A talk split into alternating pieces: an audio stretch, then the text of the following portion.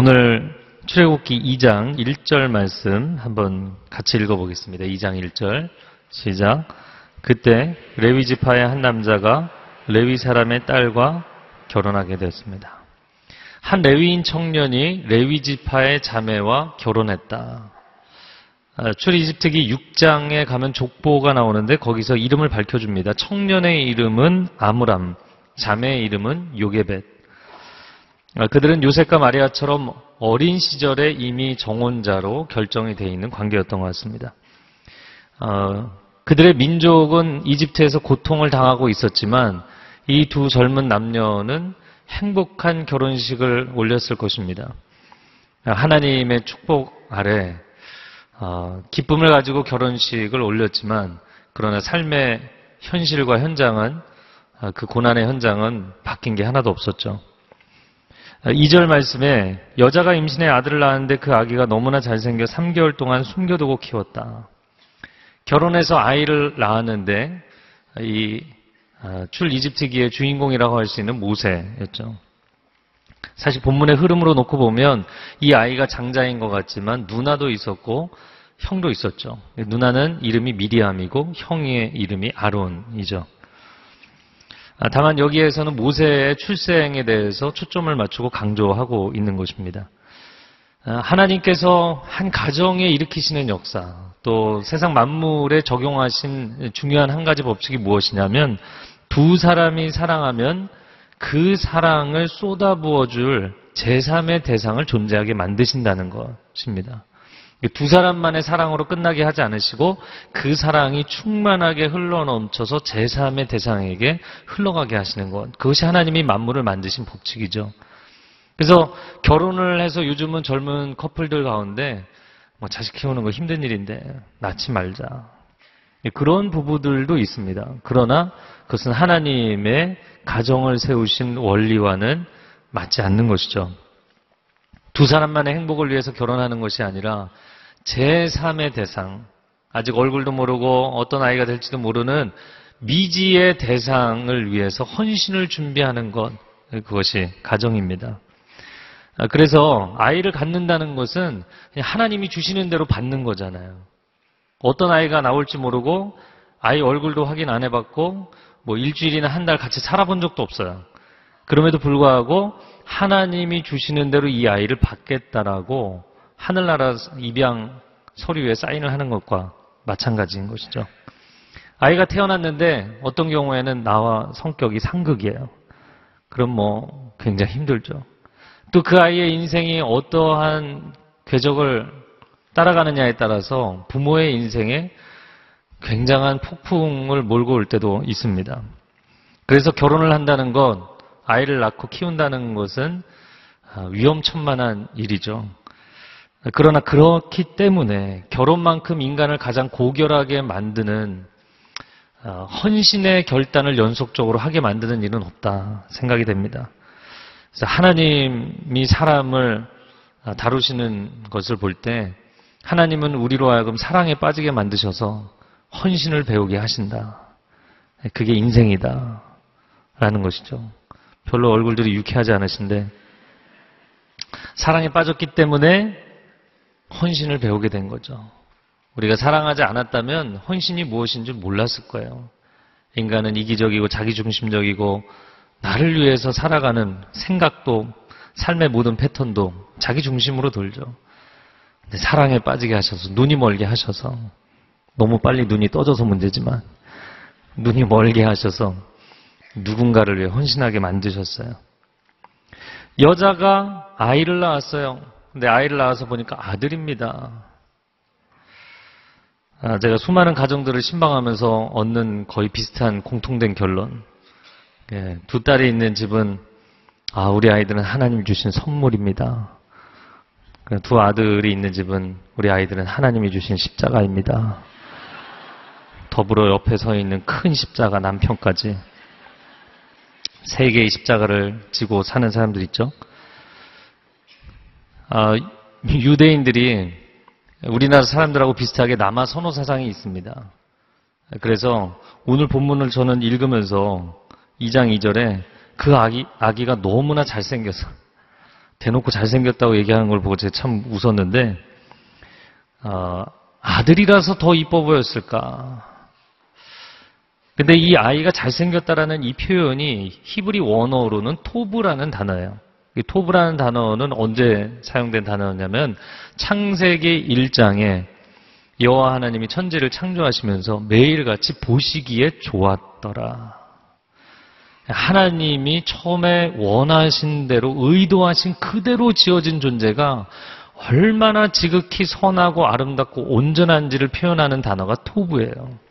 할렐루야. 그래서 이 아이는 그냥 부모가 보기에 좋아 보인 정도가 아니라 하나님의 계획이 그 아이 안에 있는 것이죠.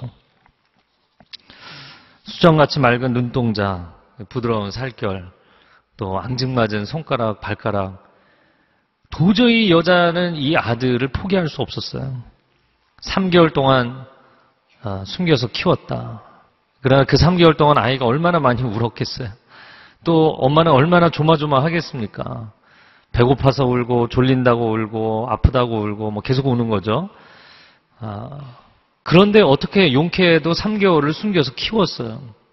그러나 그 다음 3절 말씀해 보니까 더 이상 숨길 수 없게 되자 여자는 갈대 상자 하나를 준비하고 거기에다 역청과 송진을 바르고 아기를 그 안에 뉘었다.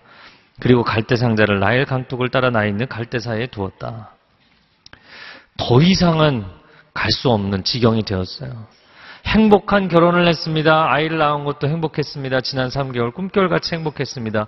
그러나 우리의 가정도 그렇고 이 주인공도 그렇고 이런 힘든 시간이 올 줄은 몰랐던 거죠. 그리고 이별의 순간이 되었어요. 아이를 3개월밖에 못 키웠는데 아이하고 생 이별을 해야 됩니다. 어떻게 해야 되는가? 법으로는 아들을 버려야 하고 이 어미의 심정으로는 도저히 그 아들을 버릴 수가 없어요. 그럼 어떻게 해야 하는가?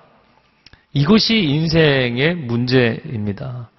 이 어머니만의 문제가 아니라 사실은 모든 가정의 어머니들이 이런 갈등을 겪고 있고 사실 뭐 사업 또 회사에 다니는 사람들 신앙생활을 하는 그 누구도 인생의 양극단 안에서 끊임없이 갈등하고 있어요. 두 가지 양립할 수 없는 두 가지 극단적인 가치, 두 가지 극단적인 선택, 두 가지 극단적인 상황 안에 끼어서 어느 한쪽도 선택할 수 없는 상황에 양극단에서 마치 나의 몸을 찢, 찢는 것처럼 잡아당길 때 사람은 결국에는 대부분의 사람들은 둘 중에 하나를 놓게 돼 있어요. 다른 한 가지의 선택이 좋아서 선택한다기보다는 저쪽까지 붙고, 붙잡고 있으면 내가 몸이 찢어질 것 같기 때문에 하나를 내려놓는 선택을 하는 것이죠. 전 상담을 하면서 기대감을 잔뜩 가지고 직장에 들어간 청년들. 근데 그 회사의 상황은 너무나 세속적이고 너무나 비리가 많고 너무나 잘못된 게 많은 거예요. 근데 나는 신앙인의 양심으로 너무 고통스러운 거죠. 그러면 아, 그만 내려놔야겠다. 포기하는 사람들이 있습니다. 그게 신앙을 지키는 길이라고 생각을 하는 것이죠. 안 믿는 사람과 결혼을 하면서 물론 힘들 거라고 예상은 했지만 이렇게 힘들 줄 몰랐고 결혼하기 전에도 갈등, 결혼하고 나서도 갈등, 10년, 20년, 30년이 지났는데도 여전히 갈등하는 사람들이 있어요.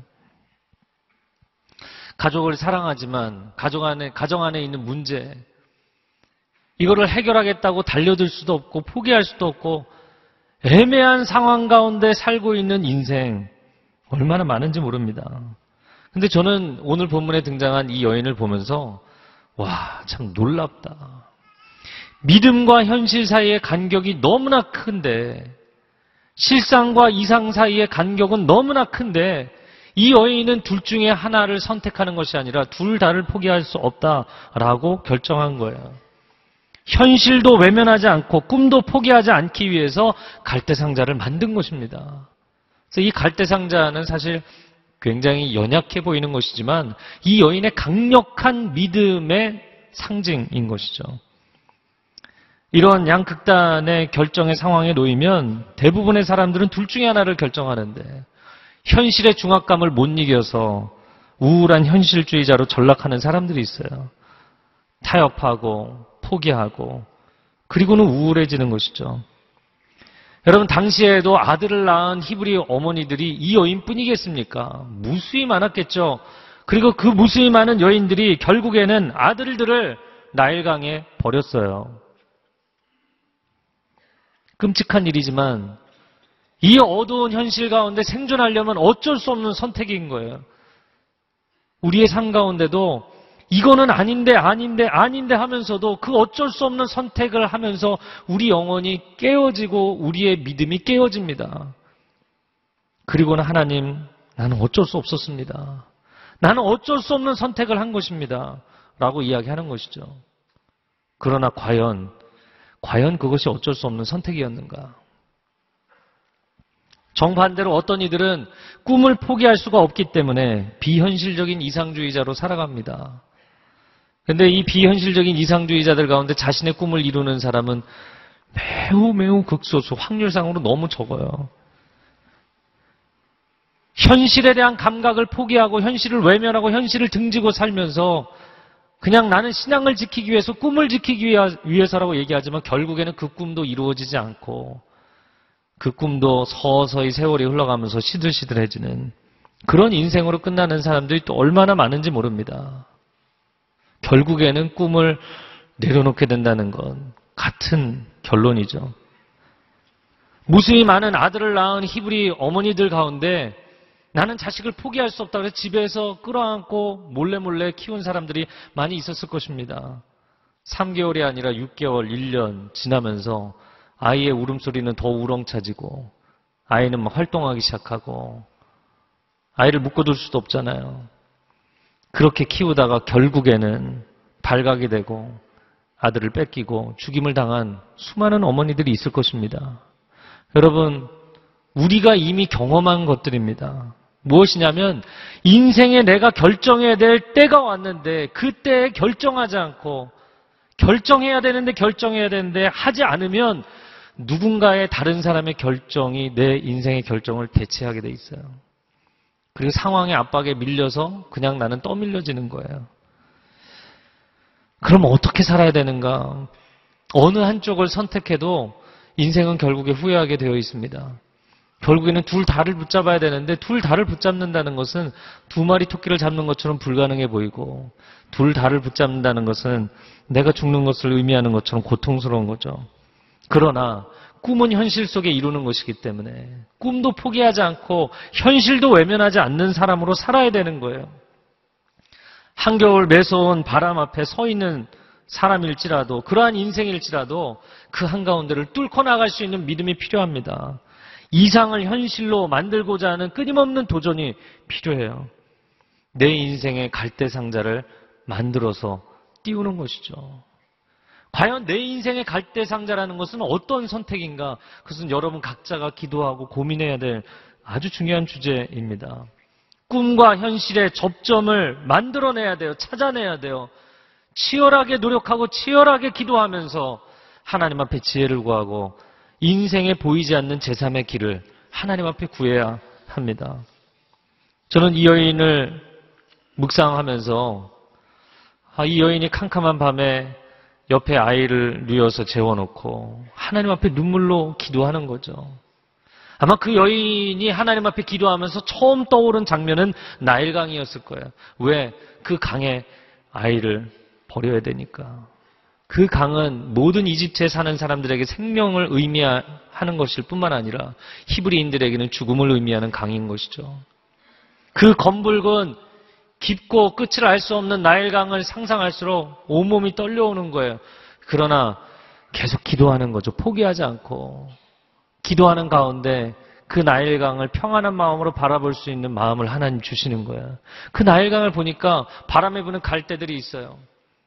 그 갈대들은 당시에 파피루스라고 하죠. 이 종이를 만드는 재료로 많이 사용을 했고 또 갈대 아, 갈대가 어떤 용도로 사용됐냐면 배를 만드는 용도로 사용이 됐어요. 할렐루야. 차분하게 믿음으로 하나님 앞에 기도하는 가운데 배를 만들어야겠다. 내가 이 아이를 건지려면 배를 만들어야겠다. 구원의 방주가 되어줄 배를 만들어야겠다.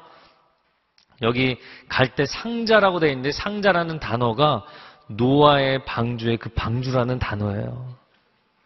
물에 넣을지라도 물에 가라앉지 않을 구원의 방주, 갈대 상자를 만들어야겠다. 할렐루야. 세상 한가운데 들어가지만 그러나 세상에서 무너지지 않을 호랑이가 있는 그 굴 안에 들어가지만 그러나 죽, 죽지 않을 그 길을 발견하는 것 그것이 기도입니다. 그래서 저는 갈대 상자를 묵상하면서 너무 놀라운 거예요. 이 갈대 상자는 물에 빠져가는 베드로를 건져 주신 예수님의 손길과도 같은 것입니다. 여러분 사람이 물에 빠질 수밖에 없는데 그 물에서 어떻게 건져내냐는 것이죠. 건져낼 뿐만 아니라 물 위를 걸을 수 있게 해주시는 주님. 우리가 뭐 물 위를 걷는 쉬운 방법, 그래서 한 발이 빠지기 전에 다른 발을 내딛고, 다른 발이 빠지기 전에 또 이 발을 내딛고, 이게 뭐 말이 쉬운 거죠? 사실은 불가능입니다. 그러나 불가능을 가능케 하시는 주님이신 줄로 믿습니다. 내게 능력 주시는 자 안에서 내가 모든 것을 할 수 있느니라. 사막에 길을 내시고 광야에 강물을 열어놓으시는 하나님이 나의 하나님이십니다. 이 갈대상자는 그래서 그리스도의 부활 사건과도 같은 것이에요. 사망 권세를 이기신 주님. 한 번 사람이 죽으면 다시 살아난다는 것은 불가능이에요. 근데 그 불가능이 예수님께는 일어났고, 그리고 예수님을 믿는 우리 모두에게 그 불가능이 가능이 될 줄로 믿습니다. 살고자 하는 자는 죽을 것이고, 주를 위해 죽고자 하는 자는 살리라. 말씀하셨죠. 과감하게 물 위에 뛰어들어야 되고, 과감하게 내 인생을 내려놓아야 돼요. 과감하게 내 소중한 아이를 나일강 위에 띄워야 합니다. 아이가 소중하다고 계속 붙들고 결정을 못하다 보면 어느 순간에는 뺏기게 돼 있어요. 뺏기는 그 타이밍이 오기 전에 여러분 손으로 내려놓으셔야 돼요. 아이디어를 나는 많이 가지고 있는데 왜 사람들이 나를 인정해주지 않을까? 아니요. 아이디어는 속에 갖고만 있는 것이 아니라 실행을 해야 하고 좋은 뜻이 있다면 그 뜻을 반드시 펼쳐야 하고 마음이 진심의 마음이 있다면 고백을 해야 하고 소중한 내 아이는 내 손으로 내려놓아야 돼요. 내가 내려놓아야만 그분이 건지실 줄로 믿습니다. 그래서 내 아이가 소중한 만큼 어느 순간에는 아, let them go 가게 하셔야 돼요. 내려놓으셔야 돼요. 내 인생도 마찬가지입니다. 자기 인생도 소중할수록 자기 인생을 던져야 돼요. 힘든 상황에, 어려운 상황에, 불가능의 상황에, 아, 괜히 내가 이거 했다가 창피를 당하지 않을까? 괜히 내가 이, 이거 했다가 실패하지 않을까? 아니요. 내 인생이 소중한 만큼 도전하셔야 돼요. 결국에는 뭐 세상의 경제학적인 개념으로 얘기하면 아, 레드오션이 안전해 보이지만 레드오션에서 계속 경쟁하는 사람은 결국에는 다 망하게 돼 있어요.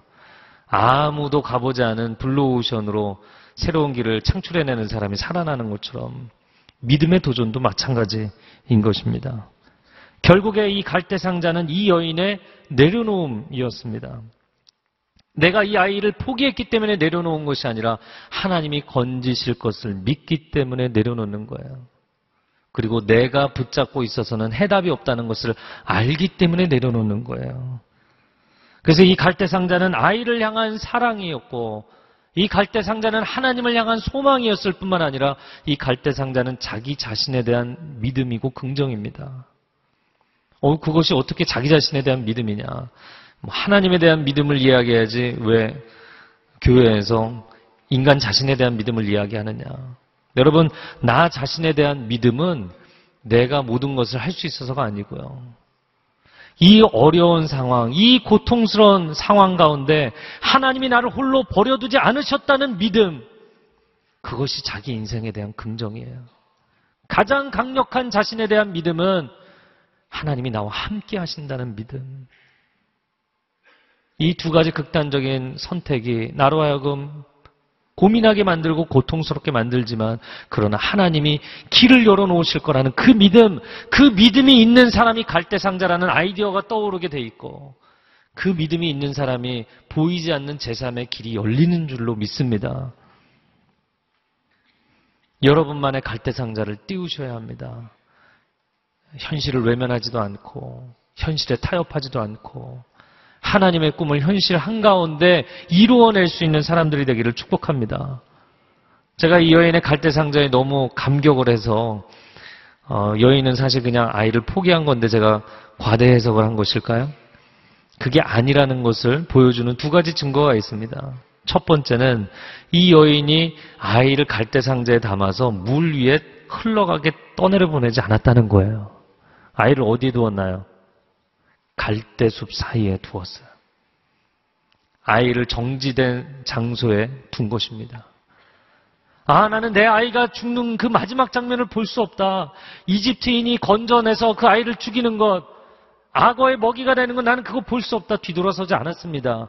아이를 누군가가 가져갈 수 있도록 딱 그 정지된 위치에 둘 수 있도록 만들어 놓고 또 한 가지, 자기의 딸을 그곳에 현장에 배치해 두었어요. 정확하게 보고 행동하고 보고해라. 이 여인은 나라의 법도 지켜야 되고 내 자식도 지켜야 되고 이 두 가지를 다 선택하는 길을 선택한 것입니다. 그것은 믿음으로부터 나온 아이디어였어요. 자, 오늘 본문의 5절과 6절의 말씀 같이 읽어보겠습니다. 시작.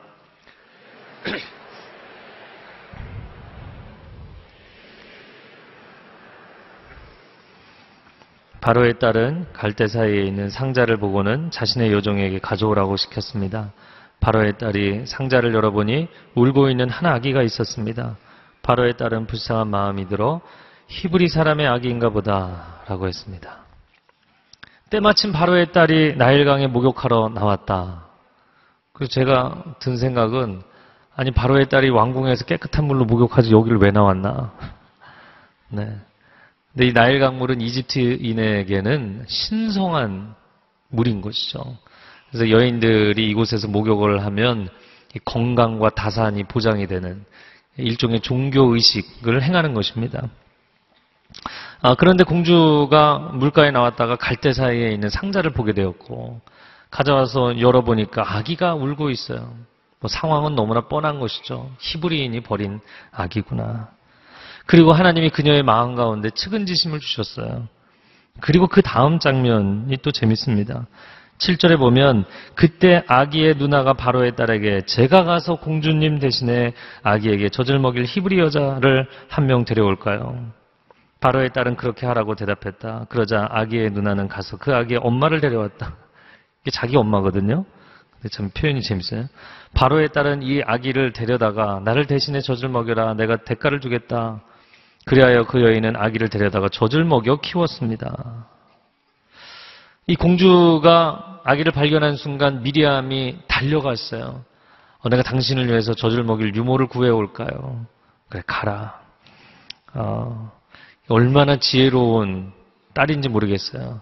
저는 이 지혜로운 딸을 보면서 아들을 거기다가 세워놨으면 이런 일은 일어나지 않았을 것이다.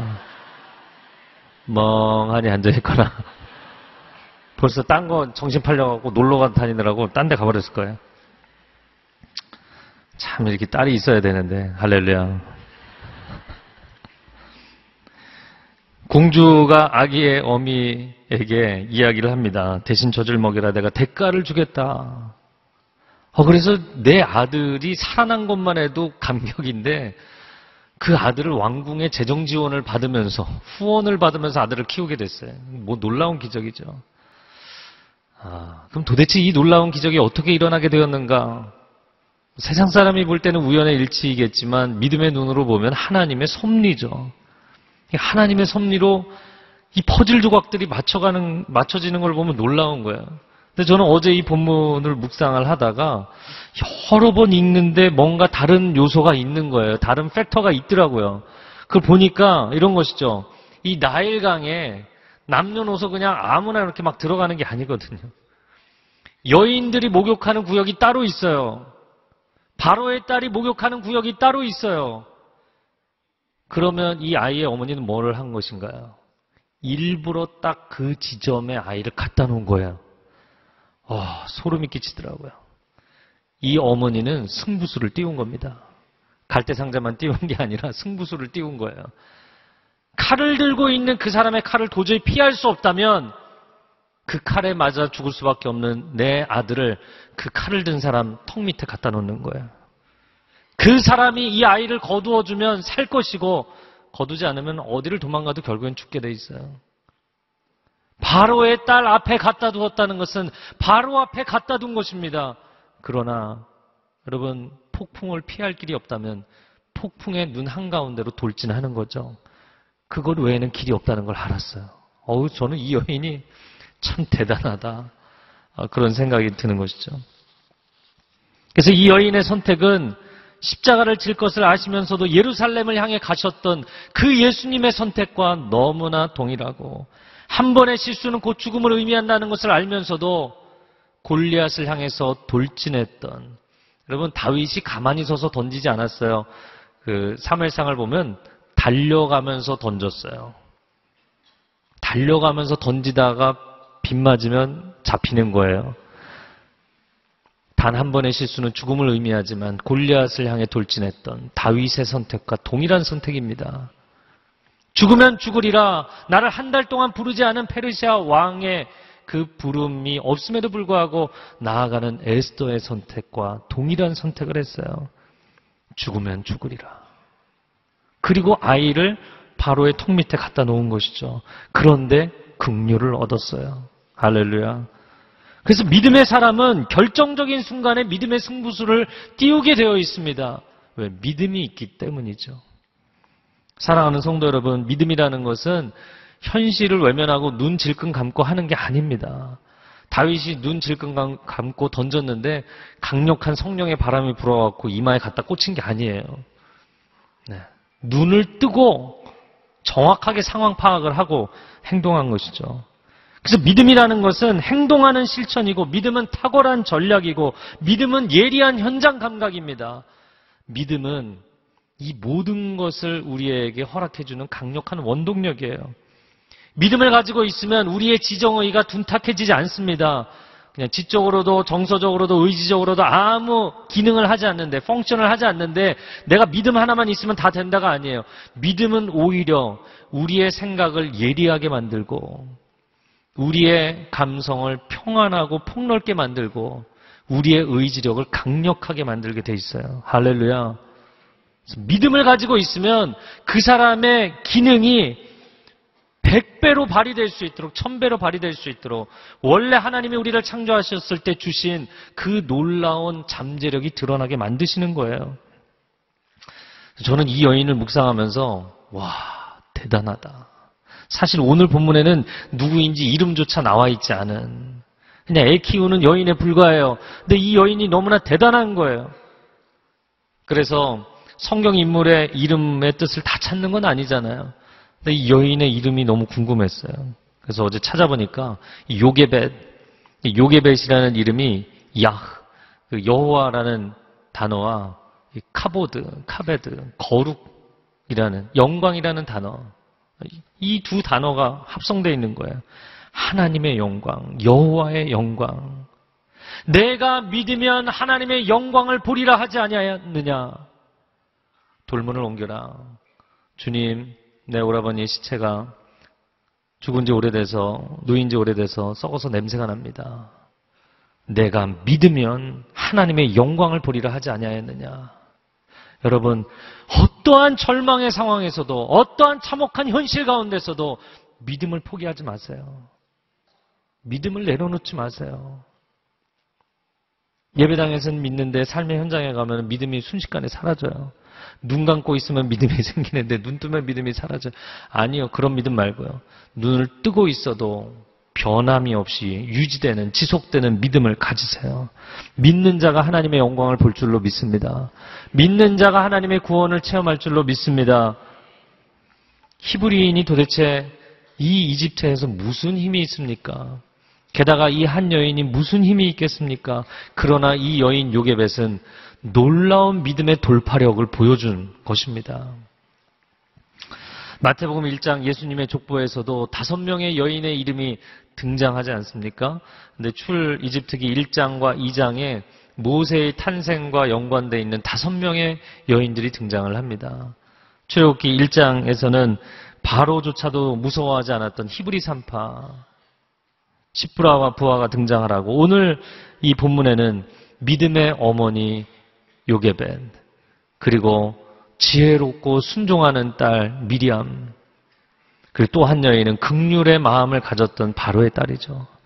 그래서 이 다섯 명의 여인이 얼마나 훌륭한지 모르겠어요. 그래서 제가 어, 참 훌륭하다 이렇게 생각을 하면서 보니까 남자들은 어디 갔는지 없어요. 남자들은 다 어디 갔나? 남자들은 밖에서 일하고 있어요. 네. 그리고 남자들은 그런 거 있잖아요. 집에 와서 아내가 여보 이제 이 아이가 계속 커가는데 어떻게 하지? 그러면 벌써 코 골며 자고 있어요. 아, 뭐 그런 경우들이 많은 거죠. 이 여인이 그래서 참 재밌는 거는 두 사람이 결혼했다는 얘기는 나오는데 그 다음에는 남편 얘기는 안 나오고 수군 여자 얘기만 나와요. 여인이 홀로 고민했어요. 홀로 기도했어요. 홀로 갈대 상자를 만들었어요. 남편이 만들어준 거 아니었어요. 아, 정말 그래서 이, 이 가정 안에서 여인이 얼마나 여성이 중요한지, 아내의 역할, 아내의 포지션이 얼마나 중요한지, 이 아내라는 말이 안해잖아요. 안해. 집안에 있는 태양. 모르셨나요? 네. 네, 마누라는 그냥 그 속어가 아니고 마눌하라는 존칭, 극존칭이잖아요. 할렐루야. 그래서 마눌하를 잘 모시고 사셔야 되는데 안해가 빛이 나야 돼요. 믿음을 버리지 말아야 돼요. 하나님의 사람으로 살아가야만 그 자녀들에게 하나님의 소망의 빛이 비추는 줄로 믿습니다. 그래서 여성들이 믿음으로 살아 있어야 돼요. 아, 제가 청년들을 위해서 썼던 첫 번째 책에서 그런 메시지를 나눴습니다. 무력해져야만 부력이 생긴다. 사람이 무력해질 때 부력이 생긴다. 수영을 배울 때 처음 수영을 배울 때가 기억이 납니다. 저희 형들이 저를 그 잠실에 있는 그 아, 실내 수영장에서 수영을 가르치려고 굉장히 형님들이 수고를 많이 하셨는데 제 겁이 많거든요. 물이 무섭고 물에 빠지는 게 무서우니까 몸에 자꾸 힘을 주게 되는 거예요. 그래서 형들이 상준아 몸에 힘을 빼야 돼. 몸에 힘을 빼고 싶은데 물에만 들어가려고 그러면 막 몸에 힘이 들어가는 거예요. 그러면 이제 자연히 가라앉는 거죠. 사람이 두려워하면 자기가 두려워하는 일이 일어나게 됩니다. 네. 그래서 두려움도 매우 부정적인 패턴의 믿음이죠. 믿음대로 되게 돼 있거든요. 그래서 긍정적인 믿음을 가지면 그 일이 일어나게 돼 있고 부정적인 믿음, 두려움을 가지면 두려워하는 일이 생기게 돼 있어요. 그리고는 자기 속으로는 생각하는 거죠. 겉봐, 내가 걱정했던 게 괜히 걱정한 게 아니야. 봐, 일이 일어나잖아. 그러나 사실은 그건 두려움의 거짓말이죠. 어, 형들이 열심히 가르쳐 주다가 이제 포기하고 저를 그 낮은 애들이 노는 애들이나 노는 그 물가에 놔두고 형들은 이제 깊은 데 가는 거예요. 사실 뭐 애들이 수영하는데 수영하는 데라고 얘기하지만 물반 오줌반이잖아요. 이제 거기 이제 저를 버려두고 가는 거죠. 그러면 아무리 노력을 해봐도 안 돼요. 며칠을 따라다녔는데 안 돼요. 마지막에는 이제 마음의 결심을 한 거죠. 내가 물에 빠져 죽더라도 형들을 믿어봐야겠다. 그리고 몸에 힘을 빼는 거예요. 살아있지만 죽은 사람인 것처럼. 몸에 힘을 뺄 때 그 순간 부력이라는 게 이런 것이구나라는 걸 경험하게 됐고, 그날로부터 수영을 하게 됐죠. 수영을 좋아하게 됐어요. 여러분, 내가 살아있어요. 멀쩡하게 살아있지만, 내 노력으로 안 되는 게 있습니다. 내가 아무리 애를 쓰고 아무리 머리를 지혜를 짜내도 내 힘으로는 뚫고 나갈 수 없는 상황들이 있습니다.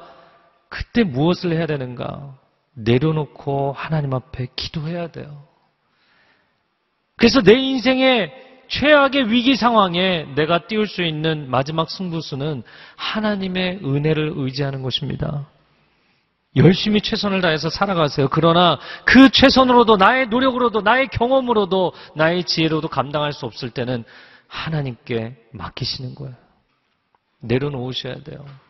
내려놓고 그냥 그분을 믿으셔야 돼요. 할렐루야. 노력하지 않고 믿으시라는 게 아니라 노력하고 최선을 다했지만 그러나 나의 한계를 인정하고 그분께 맡기는 것이죠. 아버지가 아이를 공중제비를 돌립니다.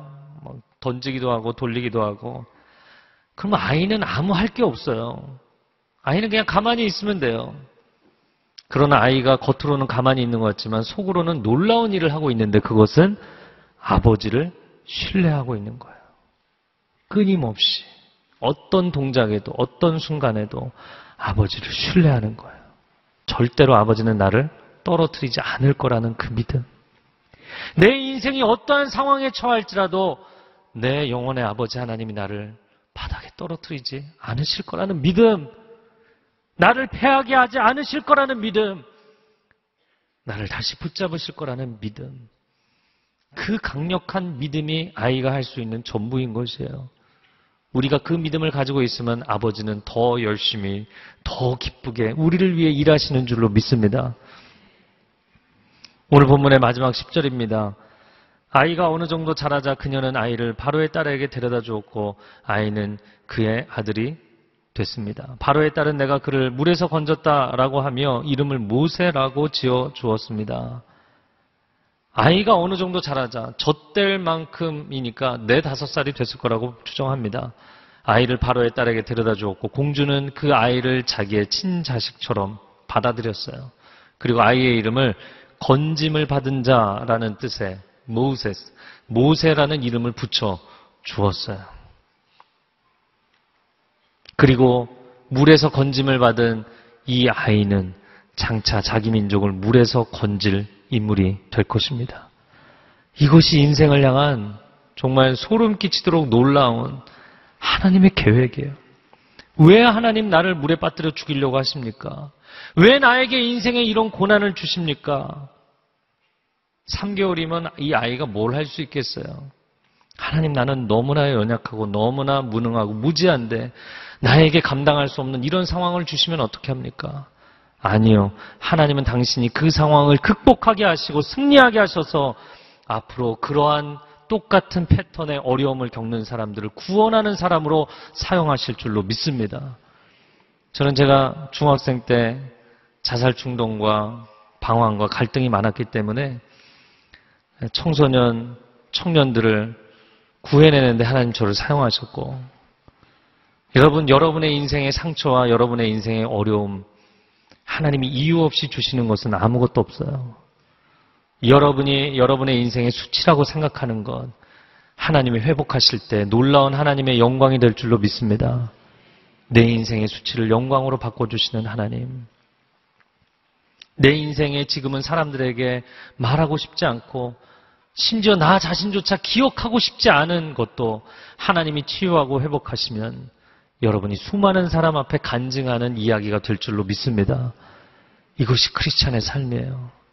이것이 출 이집트기와 예수 그리스도의 구원을 삶 가운데 체험하는 사람들의 반전 스토리입니다.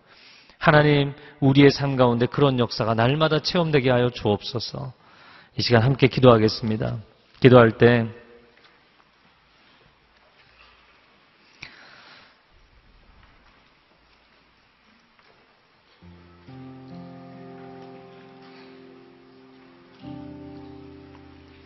하나님, 하나님이 내게 주신 꿈과 이상은 너무나 높고 멀어 보입니다. 내가 처해 있는 현실은 너무나 낮고 어렵고 참혹해 보입니다. 현실에 타협하고 주저앉은 사람들 다시 일어서게 하여 주옵소서. 하나님의 언약을 포기한 사람들 다시 일어서게 하여 주시옵소서. 하나님의 약속 신앙을 지키기 위해서라고 이야기했지만 그러나 현장에서 떠나고 일터를 포기하고 가정을 포기하고 관계를 포기한 사람들 내 신앙을 지키기 위해서 관계를 포기한 사람들 내 신앙을 지키기 위해서 일터와 가정을 포기한 사람들 다시 일어서게 하여 주시옵소서 하나님은 그 어느 쪽도 포기하지 말라 말씀하십니다. 양극단을 붙잡고 살아가는 것이 찢어질 듯한 고통일지라도 믿음으로 하나님 앞에 간구하며 기도하면 길을 보여주실 것입니다. 갈대 상자를 만들 수 있는 지혜를 주실 것입니다. 바로의 딸 통 밑에 아이를 갖다 놓을 수 있는 담대함도 주실 것입니다. 오 하나님 우리의 인생 가운데 이 믿음의 역사가 일어나게 하여 주시옵소서 주여 한번 외치고 통성으로 기도하겠습니다 주여 오 주님 주님의 은혜를 구하며 나아갑니다. 주님 우리가 하나님의 사람들입니다. 믿음의 사람들입니다. 상황에 주저앉거나 포기하지 않게 하여 주옵소서. 절망하여서 포기하고 뒤돌아서지 않게 하여 주시옵소서. 오 사랑의 주님 우리의 신앙을 지키기 위해서 하나님 우리가 인생 가운데 포기한 것들이 너무나 많다면 이제는 다시 일어서게 하여 주시옵소서 그 현장으로 돌아가게 하여 주시옵소서. 그 현장에서 승리하는 사람들이 되게 하여 주시옵소서. 하나님의 꿈을 포기하지 아니하고 부르심의 자리를 포기하지 아니하고 그 자리에서 하나님의 지혜와 능력을 구하는 하나님의 사람들이 되게 하여 주시옵소서. 새 일을 행하시는 하나님 제3의 길을 보여주시는 하나님 사람들이 상상할 수 없는 놀라운 생명의 길을 열어주시는 하나님, 창의적인 길을 열어주시는 하나님을 신뢰하고 의지합니다. 주님 역사하여 주시옵소서. 오 하나님, 우리가 이곳에 있습니다. 이 세상은 너무나 화려한 이집트와 같지만, 그러나 신앙을 가지고 살아가기에는 너무나 힘든 그 이집트 안에 살아가는 히브리인처럼 우리는 살고 있습니다. 세상의 장벽이 너무나 높기 때문에 내가 할 수 있는 것이 없습니다. 계란으로 바위치기를 하는 것이고 저 높은 성벽을 내가 혼자 넘어설 수 없고 그 앞에 주저앉아 울고 있는 많은 사람들이 있습니다. 오 주님 힘을 얻게 하여 주옵소서 여호와를 악망하는 자는 독수리의 날개치며 올라간 같은 새 힘을 얻을 지어다 오늘 자신의 한계 안에 절망해 있는 사람들, 결정해야 되는 타이밍이 1차, 2차, 3차 지나가는데도 결정하지 못하고 결국에는 상황에 떠밀려 가는 사람들. 오, 하나님, 우리 안에 영적인 감각과 현실 감각을 둘 다 예리하게 만들어 주시어서 이 어려움의 상황을 뚫고 나갈 수 있는 믿음의 사람들 되게 하여 주옵소서. 하나님, 우리가 출 이집트 길을 주일마다 선포하고 묵상하는 이 기간 동안 우리의 인생에 놀라운 반전들이 일어나게 하여 주시옵소서 새 일을 행하실 하나님을 기대하며 예수 그리스도의 이름으로 기도합니다. 아멘. 우리 인생에 새 일을 행하실 하나님께 영광의 박수 올려드리겠습니다. 할렐루야.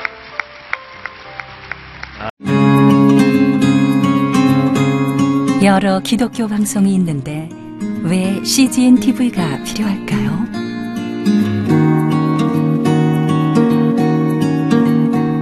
많은 후원이 필요한 이 사역을 왜 이어가야 할까요? 오늘도 고민 또 고민해 봅니다.